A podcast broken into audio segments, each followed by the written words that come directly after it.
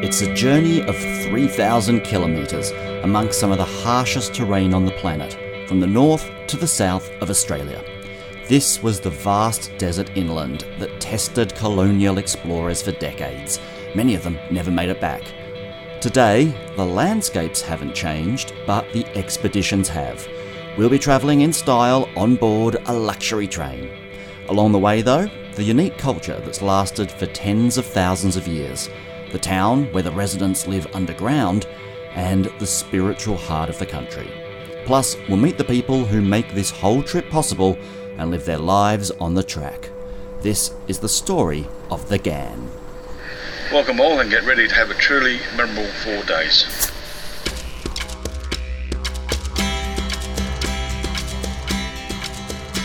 G'day there, and welcome to episode one of Journey on the Ghan. I'm Michael Turtle from the travel blog Time Travel Turtle. Over the next seven short episodes, I'm going to be taking you with me on one of the greatest Australian trips you can do. The Ghan Expedition isn't just an ordinary train ride. As well as the experience on board, each day there are off train excursions to some of the most iconic spots in the country. Stick with me and I'll show you what they're like. There's lots to tell you, and it all starts in Darwin. Hello, hello, how are you? Good, how are you? Good, thank you. Uh, my name is Grace. I'll be looking after uh, your carriage for your journey through to Adelaide. Yeah, great, we're very excited. So if you don't mind. Aren't we? Yeah. There's a band playing here at the train station in Darwin as people arrive with their luggage. The station is actually about 20 kilometres drive from the centre of the city, and there's not much around it. The track is stretching out towards the horizon, a sign of things to come over the next few days. Of course, what's dominating my view right now, though, is the train itself, the Ghan, with a huge red locomotive and silver carriages with purple signs lined up behind. The train is about 700 metres long with about 30 carriages, which means you can't ever really see the front and the back at the same time.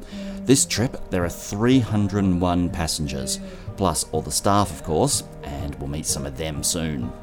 All the passengers are in sleeper cabins, either single or twin. I'm going to be sharing with my father in a twin, don't ask.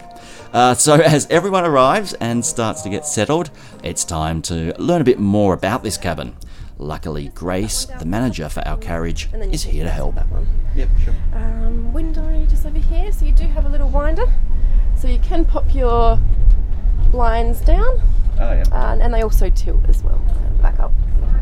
Uh, The room's got light wood panelling with green and yellow cushions. There's a large window to watch the landscapes roll by. There's a small ensuite bathroom with a shower. And there's a couch that turns into a bed at night, while another one folds down from above. Um, all your beds, uh, you won't have to worry about any of that. We will pop them down for you and back up again. Okay, great. So we just ask if you pop the please make up my sign. Um, when you go to dinner tonight, we'll pop the beds down for you, and then again at breakfast time in the morning, we'll raise them all up so you won't have to worry about any of that. Yeah, excellent. Yeah. Um, now you should. My first a- impression is that it's the kind of space that is comfortable enough, and you could probably happily sit on the lounge and read a book, but it's not where you would want to spend all your time. I reckon the lounge would be a better option, probably. Um, so yes, your dining car and your lounge is all down that way. Um, you'll walk through two carriages, arrive at the lounge area, and you can go there any time during the day if you want a nice cold drink or just want to get out of your room. Uh, and then the diner. I'll tell you more about the dining car in an upcoming episode. So it's time to set off, and the cabin lurches slightly, and I can feel some movement beneath my feet. This is it. Please take the time to read the safety information in your carriage, which details our emergency procedures and the locations of your nearest exits. Being on board a moving train can take some getting used to.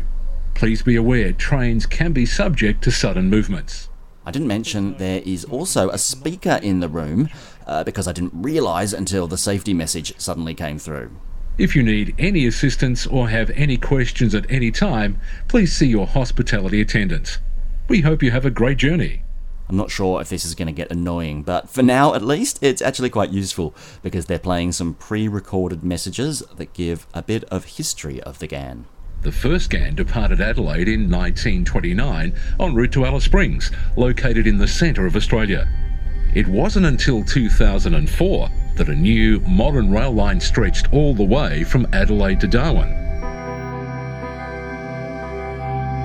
The Ghan got its name from the pioneering camel drivers who helped open up the inland of Australia. As you can probably imagine, horses weren't good enough for the explorers going through the desert, so they used camels instead. The best people to look after the camels came from countries like Afghanistan, and that's where the word Ghan came from. The train track that we're going to be on for the next four days roughly follows the path that many of them took in the late 1800s, as they slowly connected the north and the south of the country. Back then, the aim was to be able to move goods around, particularly to and from ports. Getting from A to B quickly was a priority. For us today, it's much more about the journey and the experience.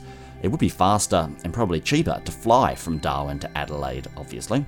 But the reason people come on the Ghan expedition for four days is to relax, enjoy a bit of luxury, see the scenery out the window, and stop at the sights along the way. I look out the window and I can see Darwin disappearing in the distance. We're going through some wetlands as the speaker jumps alive again with some information about what's outside. The Elizabeth River Bridge is over half a kilometre long. There were a number of engineering challenges in building the bridge, not least the strong tidal currents and massive saltwater crocodiles. When we cross the bridge, you'll be able to see Darwin in the distance from the right hand side of the train.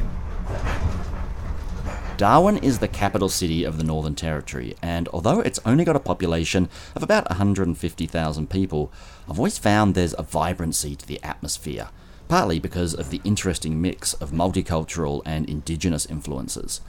For tourists, though, it's mainly a jumping off point for places like Kakadu or Litchfield National Parks.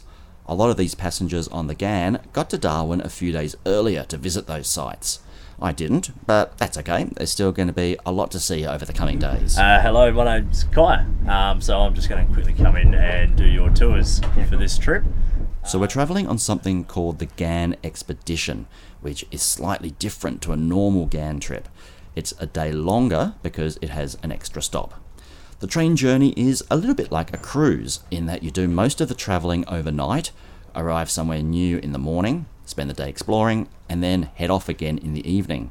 At each stop, the tours are included in the price of the trip, meaning you don't have to pay extra, uh, except for a couple of special optional ones, which I'll tell you about later.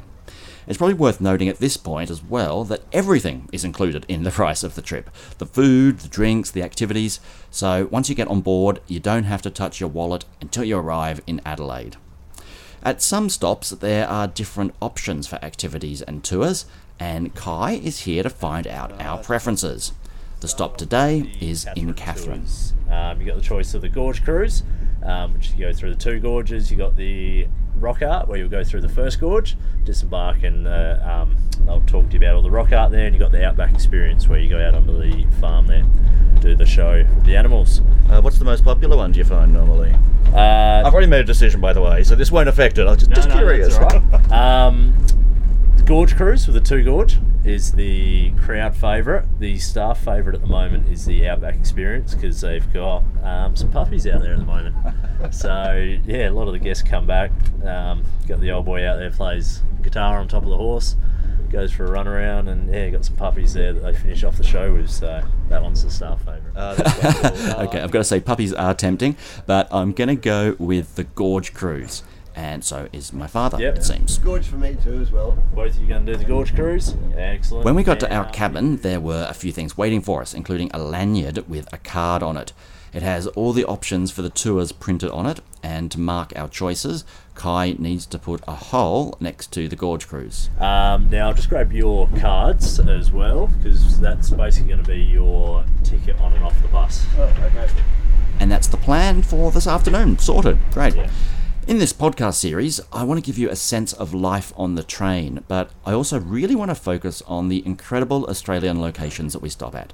So, in the next episode, I'm going to be taking you with me on the Katherine stop and the trip to the Gorge.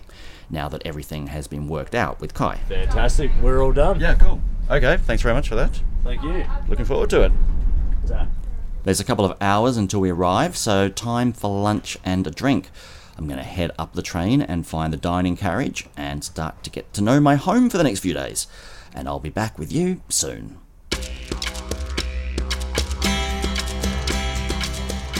Next episode visiting an Australian natural wonder, Nitmiluk Gorge in Katherine. It's not just about the scenery though, there's a strong connection with the indigenous culture, as one of the locals explains to me. When, you, when you say the energy, what do you mean? Uh, spiritual energy more of a way. Yeah. You know, like when somebody tells you about somebody, like say somebody died in this house, and then you feel that energy. It's more like here where you can feel the Jawoyn, or pretty much the Jawoyn people, the old Jawoyn people, that's still walking, roaming around. More of that conversation on the next episode of Journey on the Ghan. In the meantime, it would be great if you could subscribe and review the podcast and share it with anyone you think might enjoy a trip like this too. I'm Michael Turtle from the travel blog Time Travel Turtle. Speak to you soon.